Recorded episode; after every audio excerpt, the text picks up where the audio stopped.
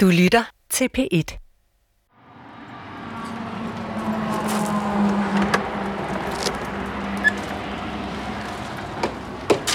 Se den plet der. Den plet på gulvet der. Det er hovedet. Her har Mogens' hoved ligget. Ja. Og det, altså, det stammer fra en blodplet. Ja. De kunne ikke få det, de kunne ikke få det over den. De kunne ikke få det hele væk.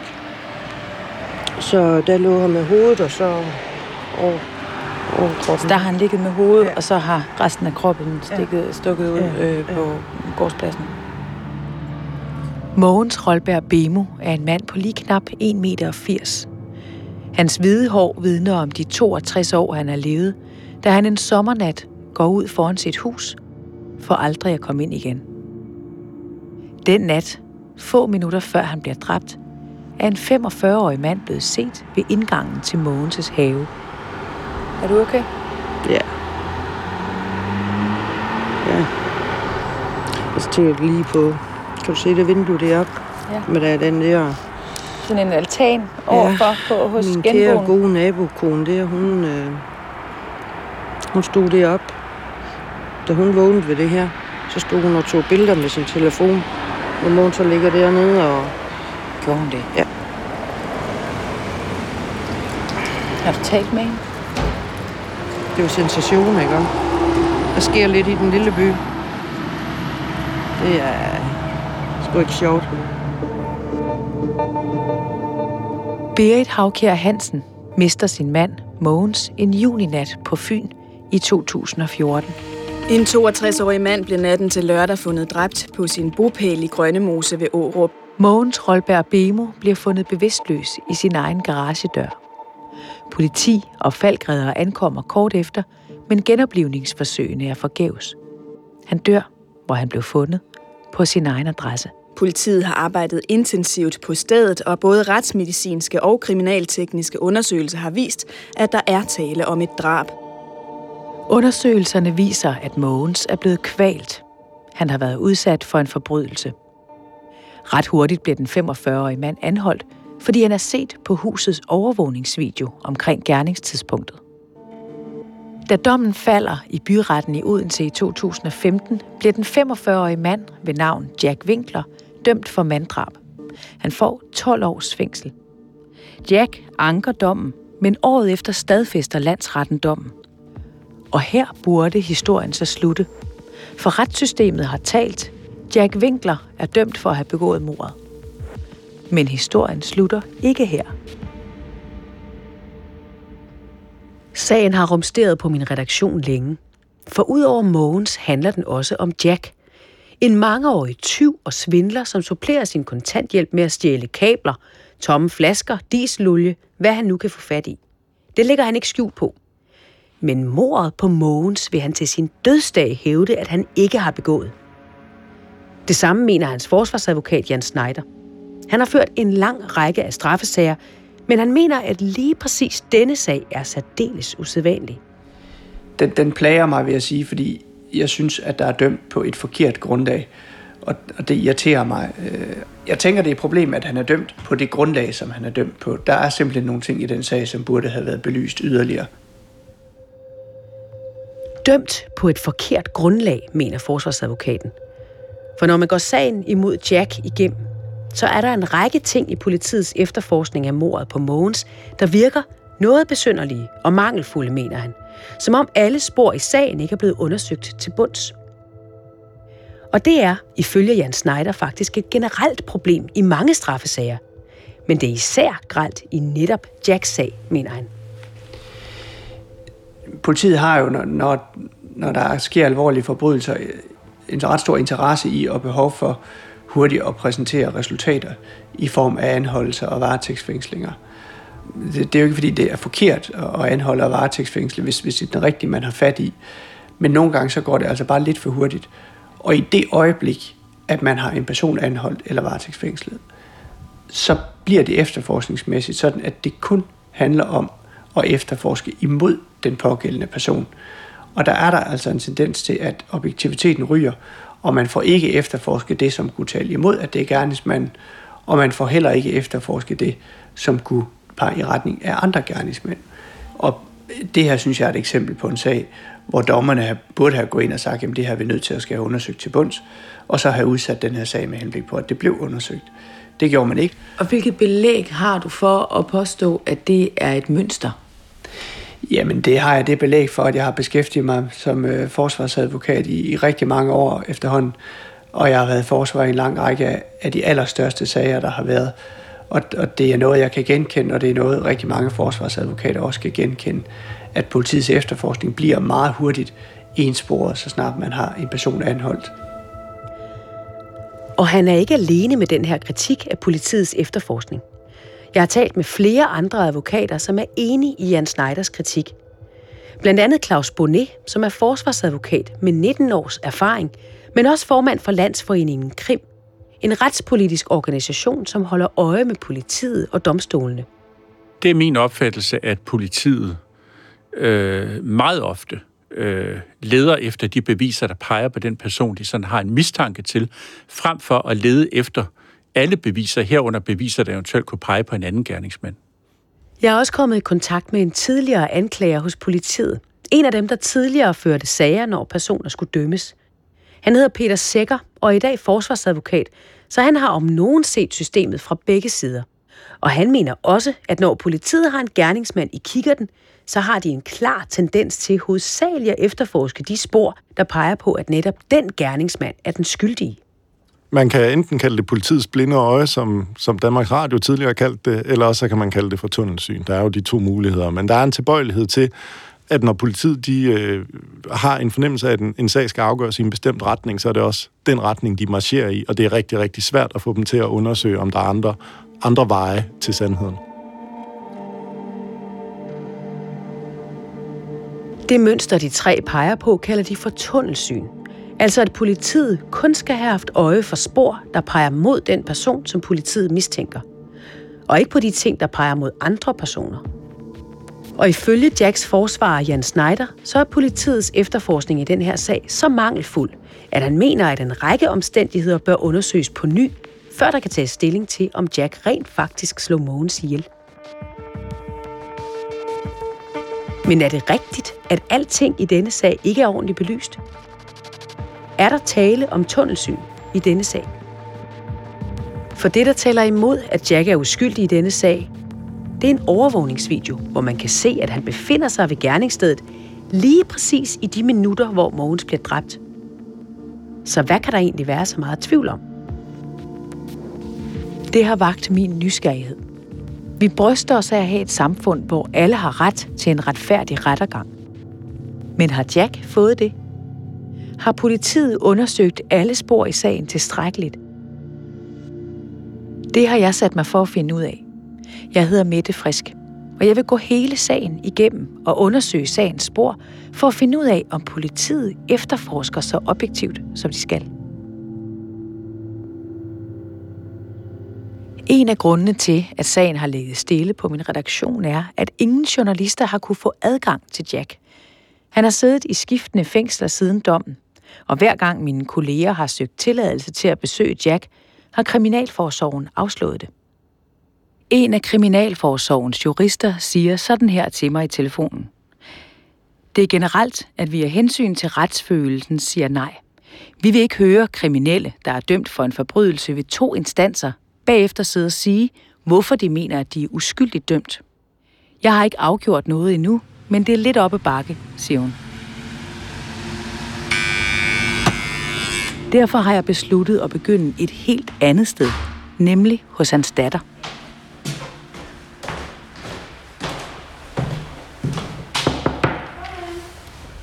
Hej. Hej. Hej. Hej, Mette. Med Kira? Jeg er altså stadigvæk lidt i flyttebrød. Ej, nogle flotte kager. Jamen, jeg udnytter altid at få gæster til at prøve noget nyt af. Wow. Trefarvet Macron. Med Ikke amerikanske farver. Men er det noget med, at du lige har været i udlandet? Ja. Hvad lavede du der? Og jeg er rejseguide. Jeg var sad så på deres kontaktcenter nede på Kreta. Det lyder dejligt. Det var virkelig lækkert. det var virkelig rart at kunne være i zonen, når man havde lyst. Markia Sørensen er 25 år og har besluttet at leve sit liv helt anderledes end sin far. Så, nu er vandet færdigt. Ja. Er der noget, skal hjælpe med? Nej, nu bare, skal du have mælk eller sukker? Ah, en lille smule mælk ville måske være dejligt. Før Greta var hun værnepligtig i Varde og har planer om at vende tilbage til militæret. Men drømmen er at blive forsvarsadvokat. Altså, det er drømmeuddannelsen, men jeg kan ikke komme ind på jord. Jeg er cirka 0,3 procent for dum. Den hed 9,3, da jeg søgte ind, og jeg har set på 9. Så tænkte jeg, okay, hvad skal jeg så?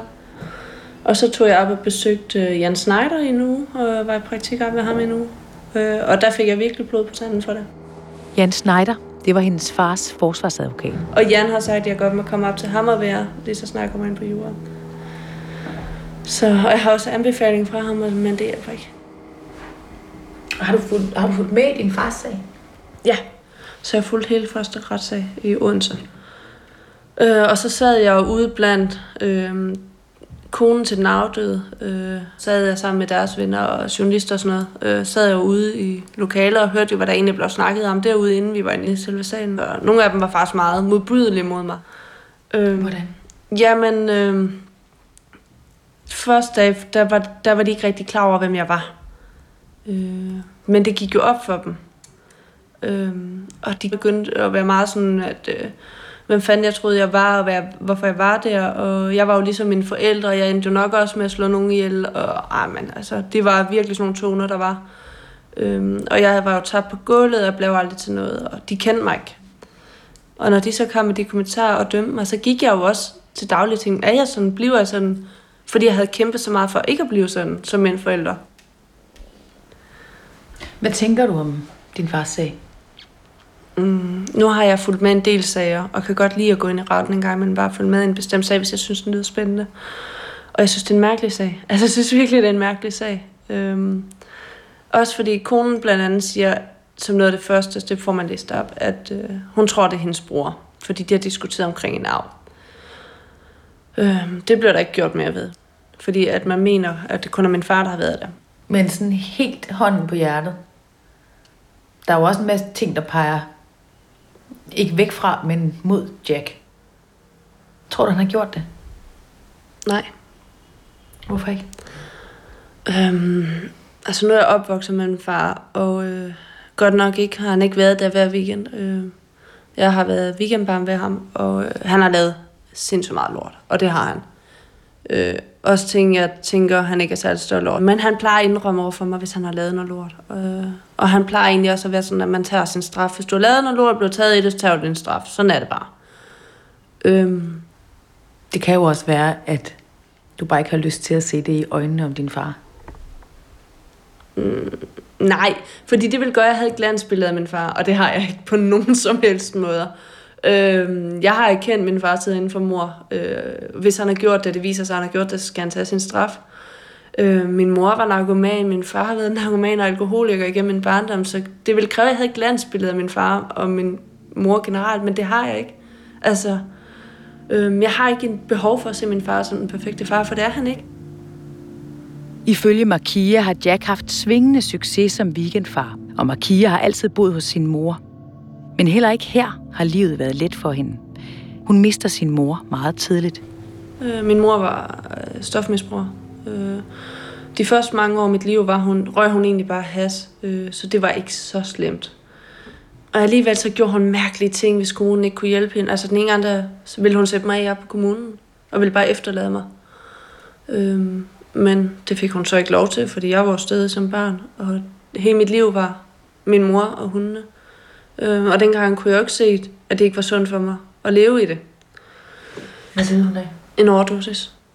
Den, tog hun? jeg ved egentlig ikke, hvad hun har taget præcis. Det sidste, jeg kan... Jeg har hendes dagbog. Øh, Hun begyndte at skrive en uge, to uger, før hun døde. Og der var hun nået så langt ud, at hun tog det, de kalder for et møllehjul. Og der ved man, det er så vidt jeg har kunne læse mig til, jeg har ikke rigtig vidst det. Øh, der har man ikke rigtig vidst, hvad man har fået. Man har bare købt. Altså en lykkepose. Ja, nærmest. Ja. Og lige pludselig så var hun død. Og da jeg fandt hende, øh, der løb jeg over til genboen. Øh, Så det er dig, der finder hende? ja, Hvor gammel var du der? jeg var lige fyldt 12. Det er sådan, Markia husker sin mors død. Men så da din mor dør, så står du faktisk uden forældre overhovedet, fordi du ikke, heller ikke har kontakt til din far. Ja. Hvordan var det? Mm. Jeg brugte dagene sammen med min faster og min farfar. Det tror jeg muligvis også har været sundt for mig. Øhm, fordi jeg valgte at fokusere på skolen øh, og fodbold dengang. For jeg ville en anden vej, end mine forældre ville. Da Markia kom på efterskole, kunne hun alligevel mærke, at hun ikke var helt klar til et liv uden forældre. Hvis min far gik hen og døde, så ville jeg blive rigtig ked af det. Fordi at han var den eneste af mine forældre, jeg havde tilbage. Og øh, han kunne alligevel fortælle mig noget fra min barndom, som jeg måske ikke selv kunne huske. Og jeg ville egentlig fortryde, hvis jeg ikke havde, havde ham i mit liv. Og hvordan har det så været, nu det stået på siden 2010? Det er otte år, hvor jeg har haft kontakt på dine præmisser. Det har egentlig været godt, fordi vi har haft nogle... Det tid, vi har været sammen, der har han været far og kunne overskue at være far. Øh, for der har han jo ikke været væk på alt muligt. Så når jeg har set ham, så har det jo været med den far, jeg ønskede og altid gerne ville have som barn. Og han var, når han havde overskud og tid til mig. Så han har været med ud og kigge på lejligheder, og vi har spillet spil, og jeg har holdt nytår ved ham, og det har været, altså, oftest kun nogle timer ad gangen, øh, fordi det er det, jeg kan overskue. Markia har langt om længe fundet sin far. Deres liv sammen foregår bare ikke kun på Markias præmisser. Ret ofte har det også været på diverse fængslers. Ifølge byretten har Jack 14 mindre domme bag sig. Hvad har han siddet inden for? Øh, teori, ved jeg. Så har han siddet inde, fordi han har kørt uden kørekort. Det kan du også risikere at sidde indenfor, jo. Øh, Det skal vel så være, fordi man har gjort det utroligt mange gange. Ja, ja. Exakt. det gjorde han også utrolig mange gange. Uh, han var ligeglad. Kørte bare igen. Det lyder bare som en ret fjollet ting at, ligefrem komme i fængsel på. Ja, men jeg tror ikke, han kunne se dengang, at det var noget mærkeligt noget. Altså, fordi han mente jo godt, at han kunne køre bil. Og så har han vist det inden, fordi at han har snydt med nogle personlige data eller sådan noget. Det, at han har siddet inden før, tænker du, at det har gjort nogen forskel i morsagen? Ja. Altså anklageren fik virkelig gjort, at han virkede som en, der var ligeglad med alle andre. Og det er Men ikke... har han ikke også været det? Nej. Øhm, og jo. Altså, så man kan godt sige, at han måske har været ligeglad med andre ved, at han har, ja, han har taget deres ting. Men han har nok aldrig gjort det med henblik på at sove andre mennesker. Det har været, fordi han selv har haft brug for eventuelt penge til mad. Eller hvad der nu skulle være penge til. Hvad håber du, at der kommer ud af, at vi øh, nu, eller at jeg nu prøver at gennemgå hele sagen en gang til? Hvis det en dag sker, og man kigger på sagen igen, og han bliver frikendt, jamen, så vil jeg blive glad. Men hele det her håber jeg, at man måske bliver mere også på vores retssystem, for det fejler fuldstændig. Vi har et retssystem, der skulle til gode se alle, og vi skulle have nogle betjente, som skulle kigge på alle med åbne øjne hver gang. Men vi har et retssystem, hvor, hvor vi åbenbart har flere, der bliver dømt på mener og tror, og ikke beviser nok, og det synes jeg ikke er i orden. Man skal dække alt ind. Du kan ikke tage 99% af en sag, og så er der 1%, der måske kunne afgøre, hvorvidt personen egentlig er skyldig eller uskyldig. Men øh, simpelthen er det afgørende ting. Og i den her sag er det ret stort, fordi det er netop er DNA, der er fundet. Vi får se, hvad vi finder ud af. Ja. Om jeg finder noget nyt. Ja, Det håber jeg. jeg er i hvert fald også spændt. Enten det ene eller det andet, ikke? At der bare kommer noget klarhed. Ja, eller i hvert fald bare gøre danskerne mere opmærksom på, at vi måske har et problem med det system, vi kører. Det kunne også gøre meget for mig. Mm. Så for at undersøge, om det er rigtigt, at Jack blev dømt på et mangelfuldt grundlag, er jeg nødt til at gå sagen igennem detalje for detalje. Jeg er nødt til at finde ud af præcis, hvad politiet har gjort og ikke gjort i deres efterforskning. Og så vil jeg gerne møde Jack for at få hans version af historien. Hvordan kan han mene, at han er uskyldig, når nu han dukker op på et overvågningskamera på gerningsstedet i de minutter, hvor Mogens bliver dræbt? Han har sendt et brev til min kollega om, at han tror, der er bedre chancer for at få lov til at besøge ham nu, hvor sagen er lidt ældre. Da hun for nogle år siden forsøgte at få adgang til Jack med tv-udstyr, fik hun afslag. Denne gang behøver jeg kun en lydoptager, så jeg er fortrøstningsfuld. En besøgstilladelse med en lydoptager skal omkring Kriminalforsorgen. De er venlige, men skeptiske, og de sætter en stopper for lige præcis det, jeg vil, nemlig at høre Jack om sin egen sag. Det er blandt andet af hensyn til de efterladte, siger de. Jeg skynder mig at bedyre, at jeg faktisk er i kontakt med Mogens' efterladte. For udover både Jacks forsvar og hans datter Markia, er der også en tredje, som ønsker, at jeg undersøger den her sag. Det er afdøde Mogens' kæreste gennem 34 år, Berit Havkjær Hansen. Hende, der fandt Mogens på mornatten liggende i garagedøren. Hun mener nemlig heller ikke, at politiet har efterforsket den her sag grundigt nok.